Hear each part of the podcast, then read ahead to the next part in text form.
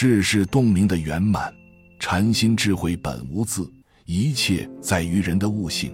要想世事洞明，就要培养悟性，开悟心智。古时候古圣先王所有一切制度仪规，都是教化众生。读《礼记》无礼中之祭礼，明白规定祭祀祖先，不是祖先不祭。孔夫子说：“非其鬼不祭。”鬼是归去的意思。至于祭天地山川，是天子诸侯的事，非平民之事。祭祖先时要阐明祖先过去在生时之德行教诲，使后人常常追念遵行。这个祭祀属于教育，仪式流传于后世，只有形式而无真实内容，常被人视为迷信。佛门中祭鬼神之仪式很多。其中有非常精彩的开示，使民众都能明白。释迦牟尼的弟子班特，因天生愚钝，一直没有开悟，所以佛祖让五百罗汉轮流给他讲解禅理。可是几年下来，班特仍然是不开悟。佛祖知道后，心生怜悯，只好把他叫到面前，一字一句地教导他，手口设一身墨饭。如是行者得度世。佛祖说：“禅本身不立文字，全靠人去心领神会。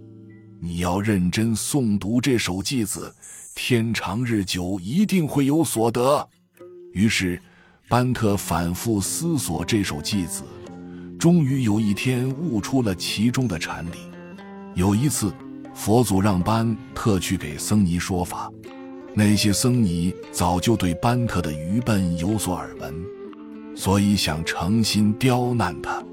班特对他们的举止充耳不闻，很有礼貌的合掌说：“我天生就很愚钝，所以只在佛祖身边学到了一首偈子而已。现在讲给大家听。”刚说完，僧尼们就开始哄笑。班特并没有理会他们，而是不动声色地继续往下讲。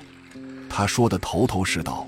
而且讲出了很多的心意，从一首普通的偈子中悟出了无限深邃的禅理。僧尼们听得如痴如醉，连连赞叹，对他肃然起敬。成道的因缘不在所学的多少，而在于受用行持。班特虽然天资愚笨，但是一心向佛，自然能够心领神会。禅其实就是人的一种深层体会，虽然无形的门不容易跨越，但是跨越后的禅道却是真实不虚的动人世界。所以学不在多，贵在力行。